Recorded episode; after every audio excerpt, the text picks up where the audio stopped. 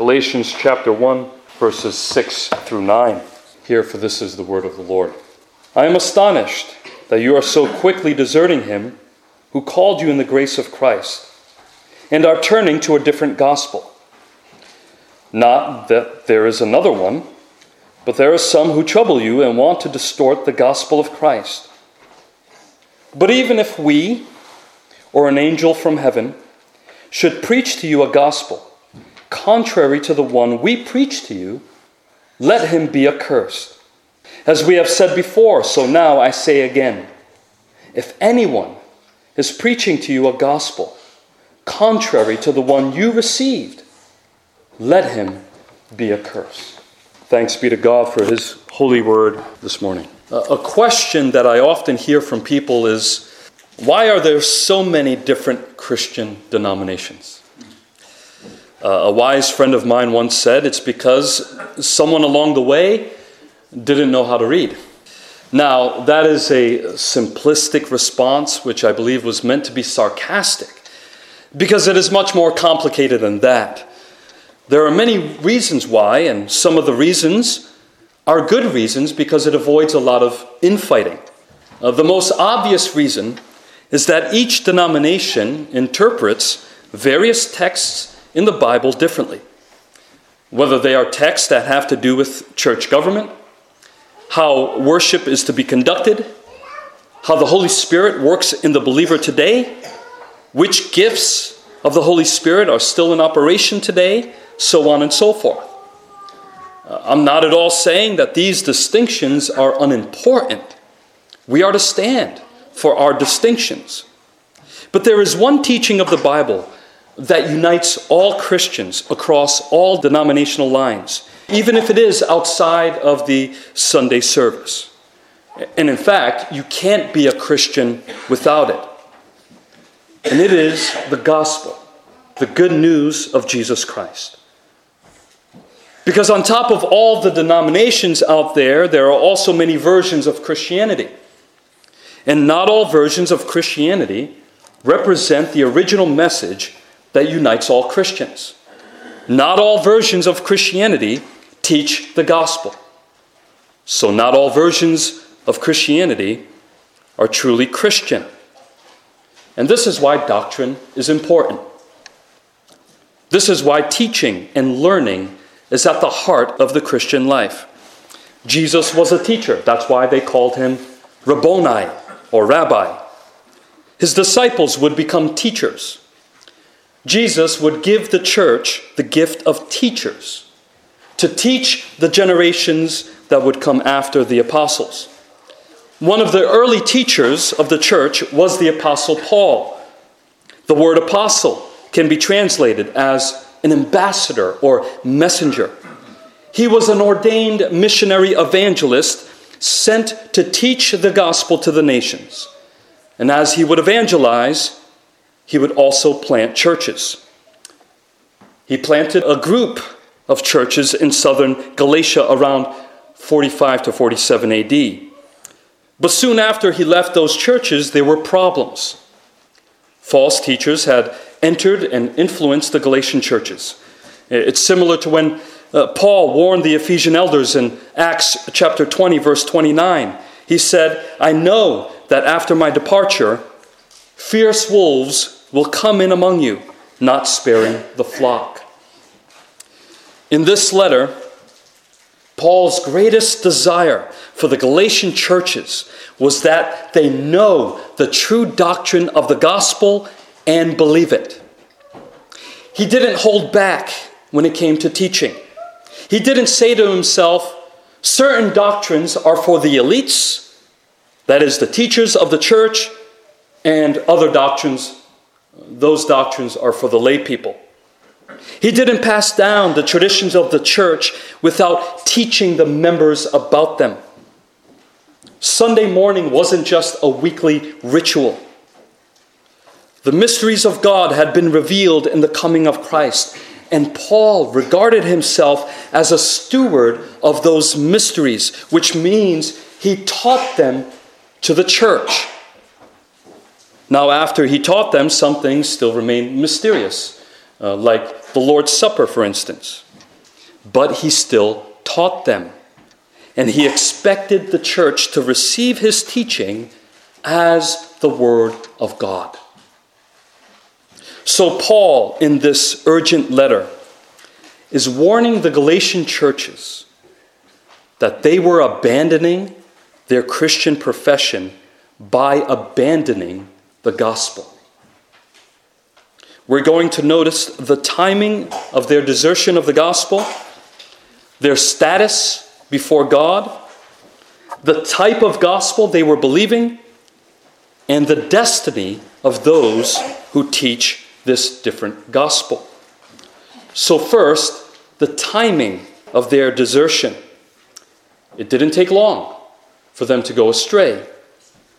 But before we notice the timing, we should take note of who he was speaking to. He was speaking to the Galatian churches. You're probably saying to yourself, why are the Galatians, who lived over two thousand years ago, important for me to know about today? Well, because the Galatians were part of the universal church. These are our brothers and sisters. These churches were planted by Paul, and it didn't take long for them to be led astray from Paul's teaching. So what does this teach us today? Well, first, it teaches us that members of the church are just as responsible to know the doctrines of the faith as the teachers are. And it teaches us that false teaching can begin from within the church. And history shows this has been the pattern. We know that the world lives and breathes false teaching every day, and it's often not hard to point it out. But Paul's main concern was for the church. God will judge the world. Paul says this in First Corinthians five.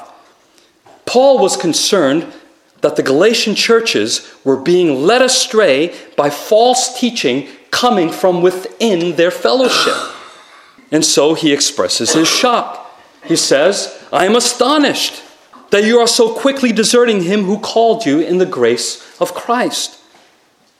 It doesn't take long for false teaching to take a stronghold on a congregation. All it takes are hard hearts,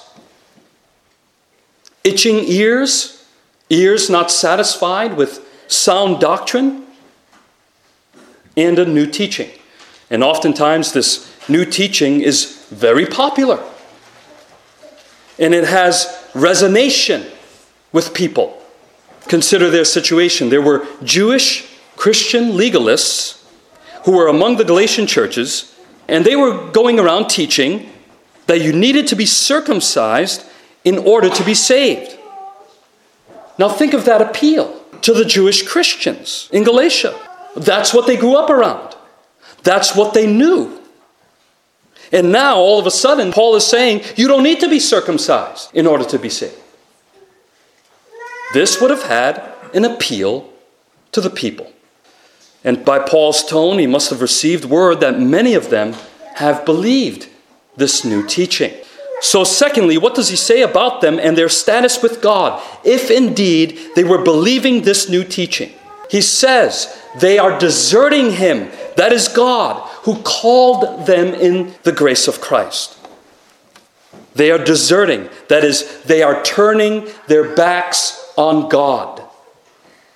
They are cutting themselves off and separating themselves from God. I can't tell you how many conversations I've had with people who call themselves Christians, but who are totally indifferent to what they believe.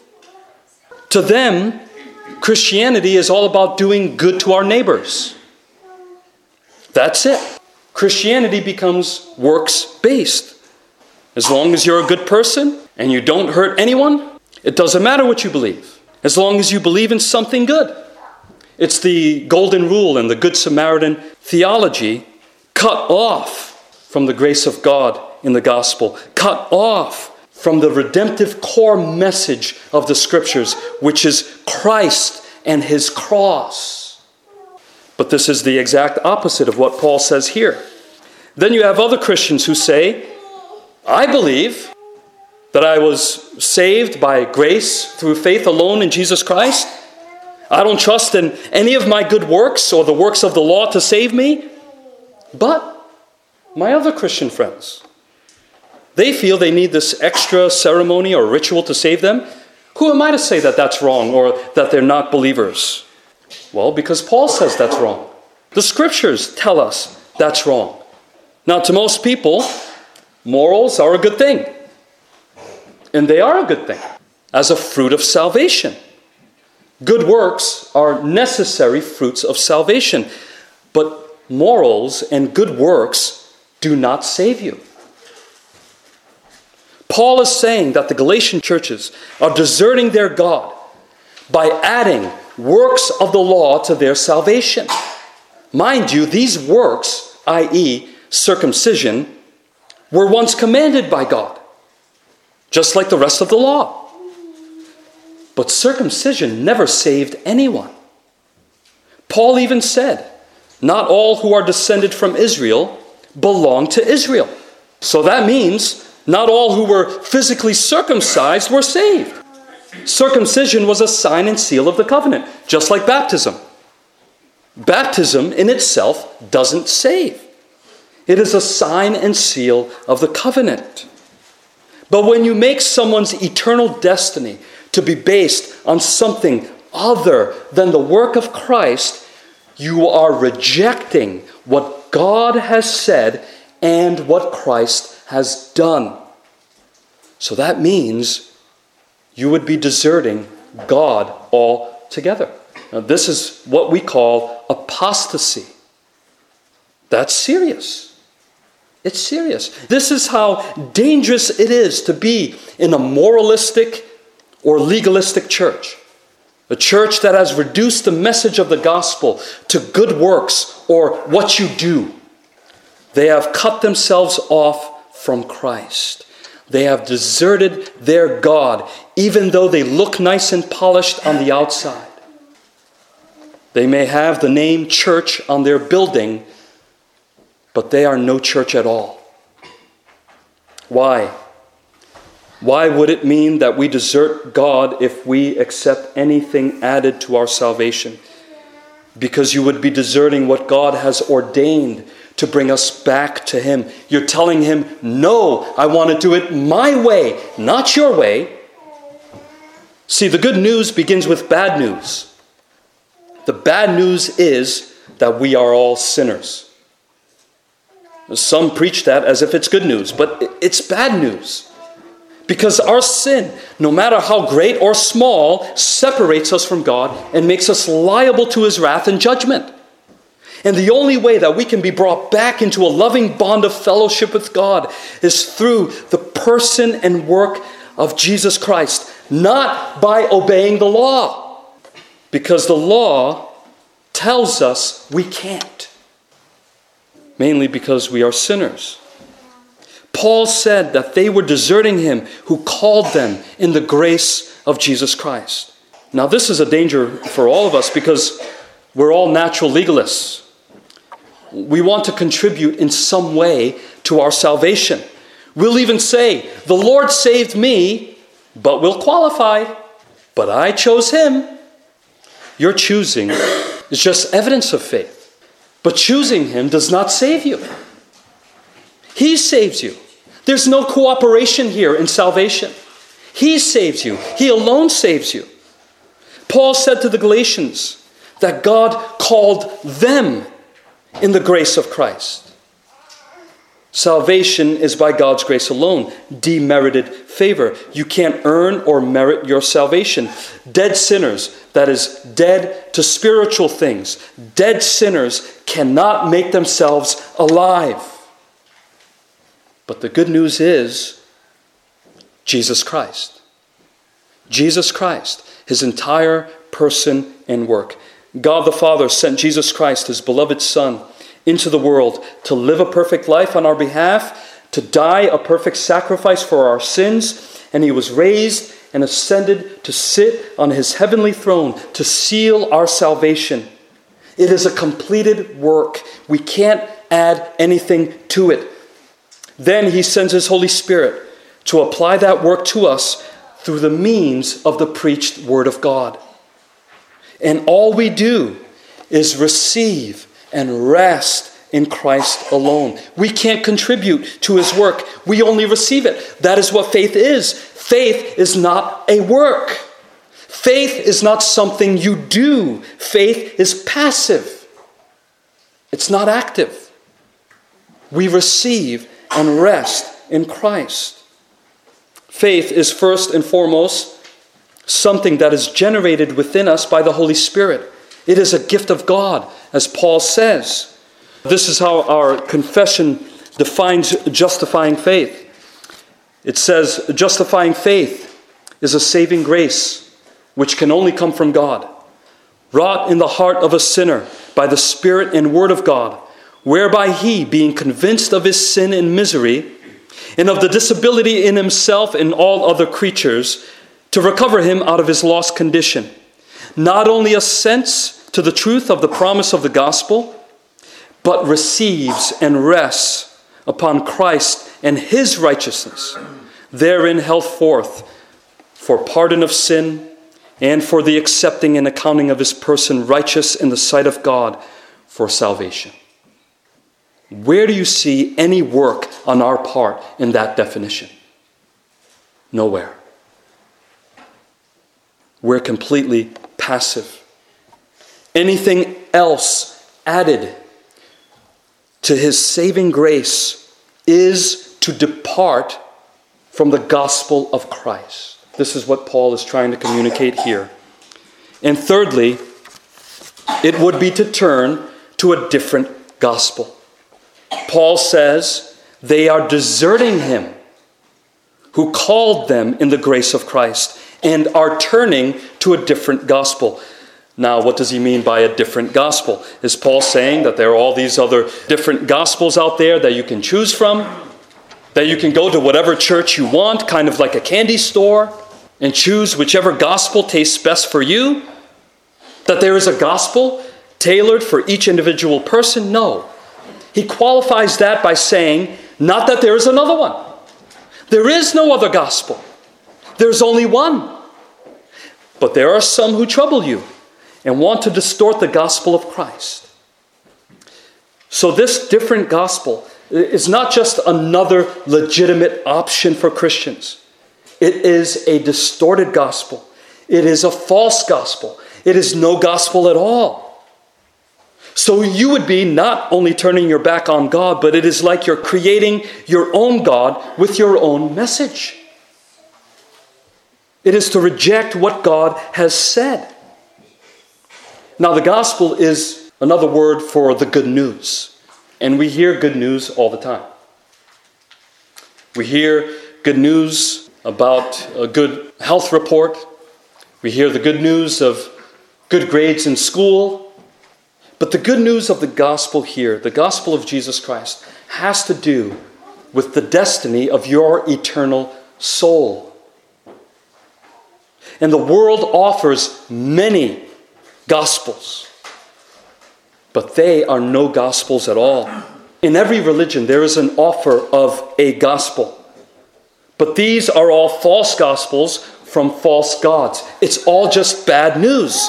They are all messages of salvation by works, whether it is salvation by meditation or salvation by liberating your own mind. How do you do that? I, I have no idea. Or it's salvation by a strict routine or schedule. But it is not just out there in the world. False gospels can be found within the church. Remember, these were teachers who were among the Galatians. Believe it or not, there are Christians who believe today in churches that ethnic Jews will be saved because of their ethnicity. There are Christians who believe that Judaism is the same as Christianity.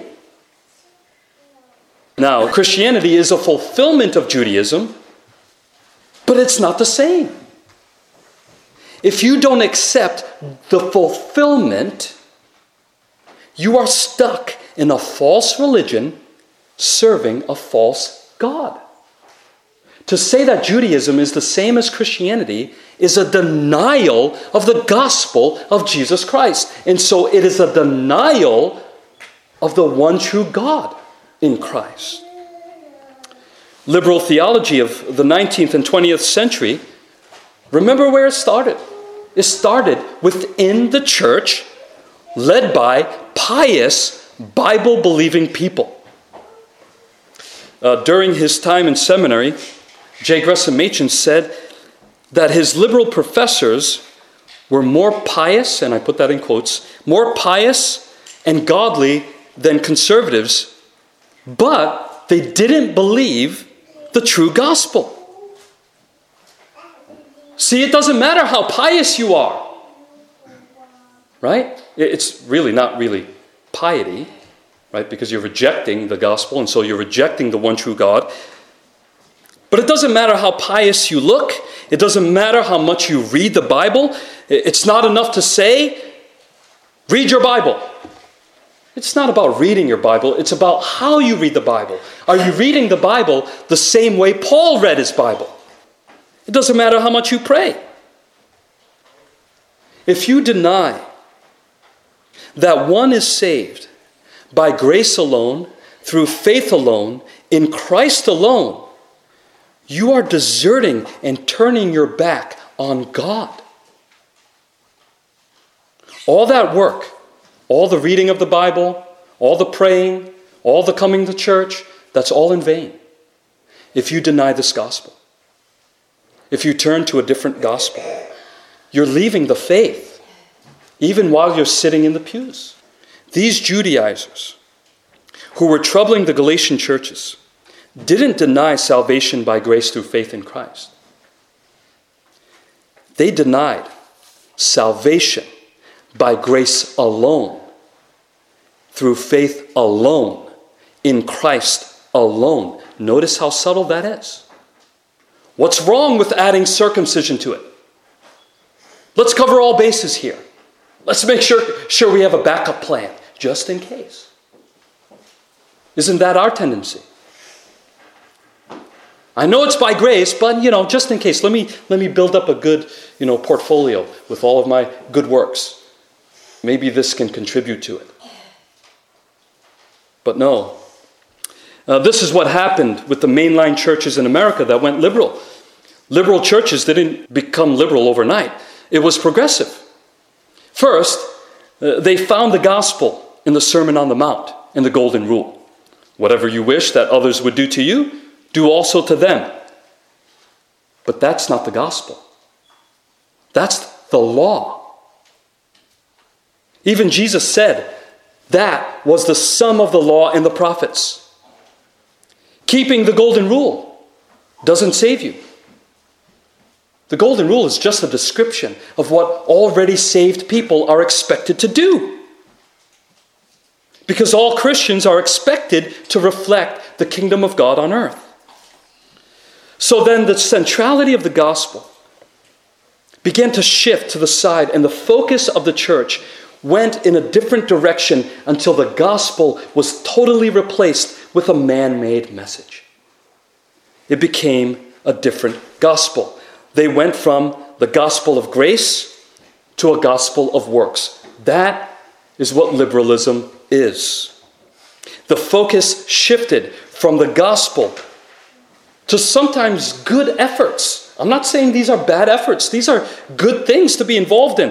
Uh, efforts to end world hunger, education reform, curing diseases, sustainable or green living, tolerance of other religions.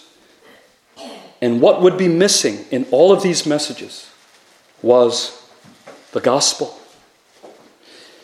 An even sadder note is how the gospel is missing in even conservative evangelical churches today. Now, for some examples of this, uh, I'm going to quote a well-known writer and preacher. He wrote this in two thousand five. He said that uh, conservative evangelical churches were replacing the gospel with even good things and good causes. But even with a good cause, we can change the gospel into a different message. We can replace the central message of the gospel with a passionate devotion to the pro-life cause, a drive toward church growth, a deep concern for the institution of the family, a sympathetic, empathetic, thickly honeyed cultivation of interpersonal relationships. Uh, that's just another way of saying becoming a church where you can make friends. A determination to take America back to its Christian roots through political power. A warm affirmation of self-esteem. This is what the evangelical church looked like in two thousand five. And tell me that this is not still relevant today. This is the danger of what Jeffrey Ventrella called the hyphenated church. We are the King James only church. We are the politically active church. We are the home is everything church. The home, school, pro-procreation. If you have five kids or less per family, you don't belong here. Courtship, church. So on and so forth. Until the gospel is lost in all these non-essential yet oftentimes good things. We can replace the centrality of the gospel with a good cause. And don't hear me saying, don't be part of good causes. I would be ridiculous to say that. But what's the point of these good causes if you lose the gospel? Because being involved in them doesn't save you. It doesn't save anyone. That's why the business of the church is not cultural transformation. Making the church about cultural transformation is falling for liberalism all over again. The business of the church is the proclamation of the gospel of salvation in Jesus Christ alone to the glory of God the Father.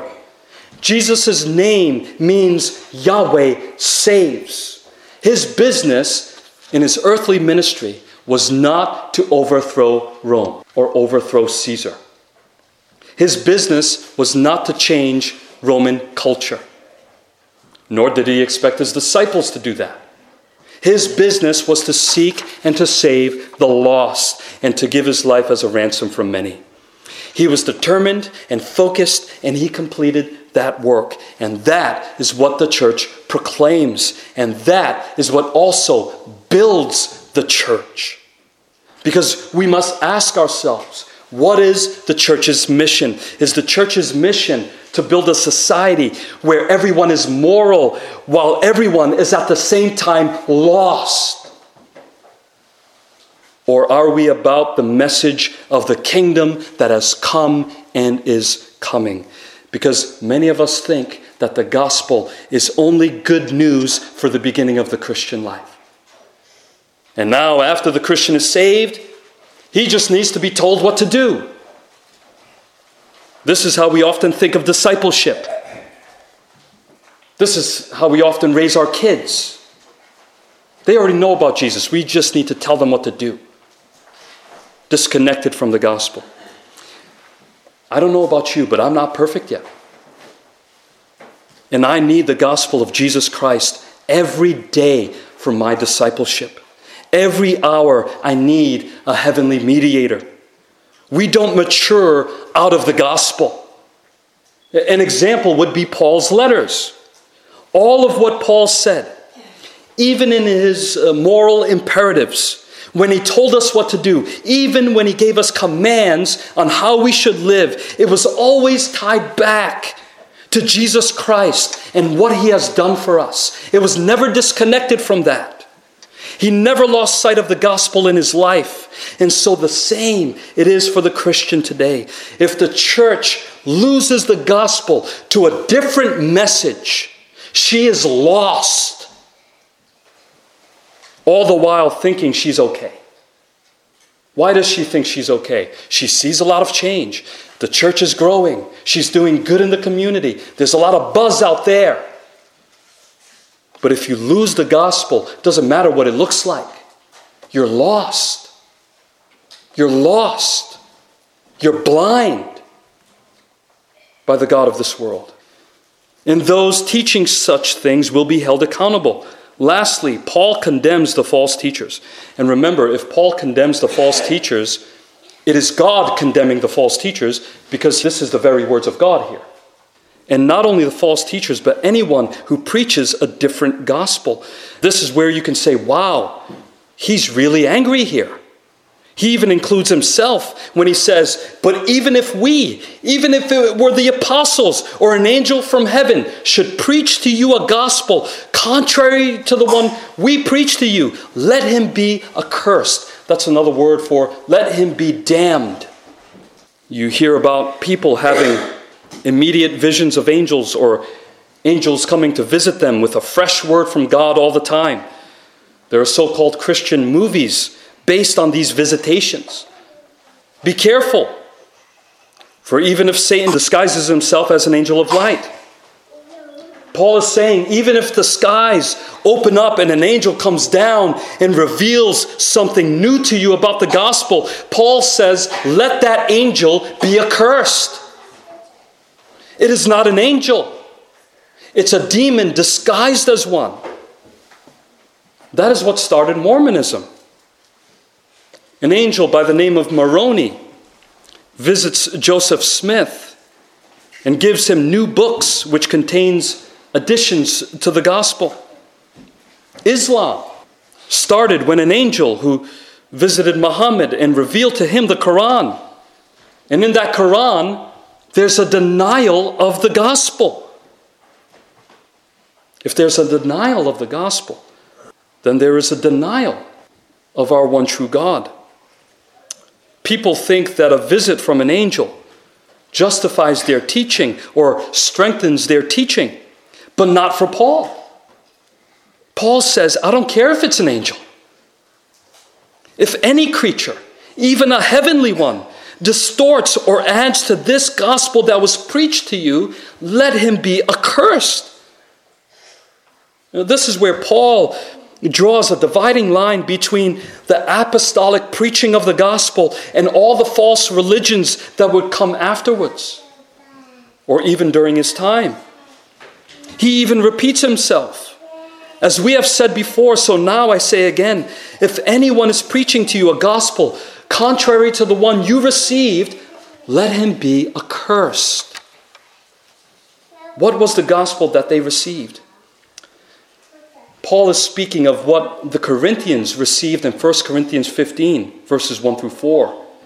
Now I would remind you, brothers, of the gospel I preached to you, which you received, in which you stand, and by which you are being saved, if you hold fast to the word I preached to you, unless you believed in vain.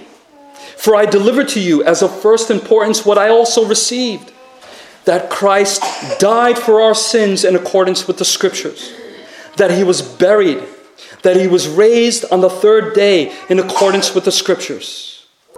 That is the gospel that the Galatians received until men distorted it. So we should ask ourselves, in what ways in our daily lives do we distort the gospel? We're not all teachers, and I understand that. But what we believe about the gospel and our salvation matters. He expected the lay people, not just the pastors, not just the teachers, to know the true doctrine of the gospel, defend that doctrine. He expected them to know the gospel, believe the gospel, and be able to defend the gospel. He wrote the letter to the Galatian churches, to the people of God, not just to the pastors, not just to the elders, because everyone will be held accountable for what he or she believes. Everyone will be held accountable to their doctrine. Listen to how serious it was for Paul. So we should ask ourselves, are we trusting in our own obedience? Are we trusting in our own good works rather than trusting in Christ alone for our salvation? If we are trusting in our own good works, then we haven't analyzed how good our good works truly are. The writers of the Confession of Faith knew this all too well when they wrote that we cannot, by our best works, merit pardon of sin or eternal life at the hand of God, by reason of the great disproportion that is between them, that is the works and the glory to come. and the infinite distance that is between us and God. And since our good works come from us, they are defiled and mixed with so much weakness and imperfection that they cannot endure the severity of God's judgment. So what they're saying here is the only reason God accepts our good works is because of what Christ has done for us. It is because we are forgiven in Christ, and because he has given us his Spirit to do at least something good. So even our good works need the work of Christ on the cross to cover them with his blood, because they are imperfect and sinful. So I would say, if you have realized that you are lost and dead in sin, or if you are discouraged with your walk with Christ, look to Christ alone for your salvation and for your growth in grace, for your sanctification. Don't look to your own good works. Don't believe the false gospels that tell you that you can save yourself by what you do. Jesus Christ has done what we could never do for ourselves. He is the only good news we need to hear every week, every day, every hour, every minute, every second. Amen.